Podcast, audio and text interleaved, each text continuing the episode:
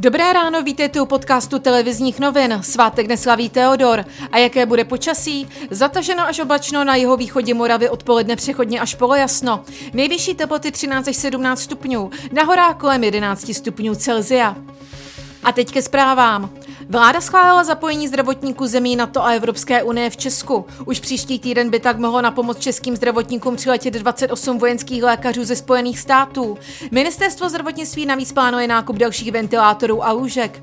Více už ministr zdravotnictví Roman Primula. Potřebuje nakoupit také ventilátory, a high flow oxygen, to znamená ty přístroje, které zlepšují saturaci kyslíkem. Půjde o 1500 těchto přístrojů. Záložní nemocnice na výstavišti v Praze v Letňanech pro covid pozitivní pacienty už je téměř hotová. Připravena by měla být v neděli. Fungovat bude jako záložní zařízení z 500 lůžky. V Česku přibylo za čtvrtek 14 151 nakažených koronavirem. Prezident Miloš Zeman kvůli pandemii zrušil plánovaný sváteční ceremoniál k oslavám 28. října. Prezident sice ocenění vybraným osobnostem udělí, ale oficiálně jim je dá až příští rok. Seznam vyznamenaných zveřejní hrad 28. října přesně ve 20 hodin. Řád Bílého lva by měl dostat třeba ministr zdravotnictví Roman Primula anebo zesnulý Karel Gott. Bavorsku začíná od dneška platit povinnost testování lidí, kteří do země dojíždějí za prací z rizikových oblastí. Týká se to tedy i pendlerů z České republiky. Pendleři pak budou mít na podstoupení prvního rozboru 7 dní.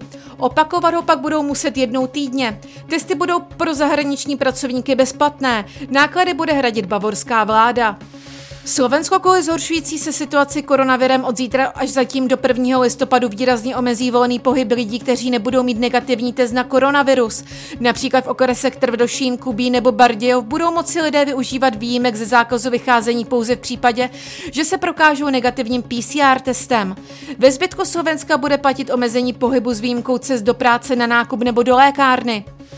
Velké překvapení přinesl hned první zápas Slávě v základní skupině Evropské ligy. Sešívaní si do Izraele letěli pro tři body, s Beršévou ale prohráli 1-3. Další podrobnosti k reportážím a aktuální zprávy najdete na webu TNCZ.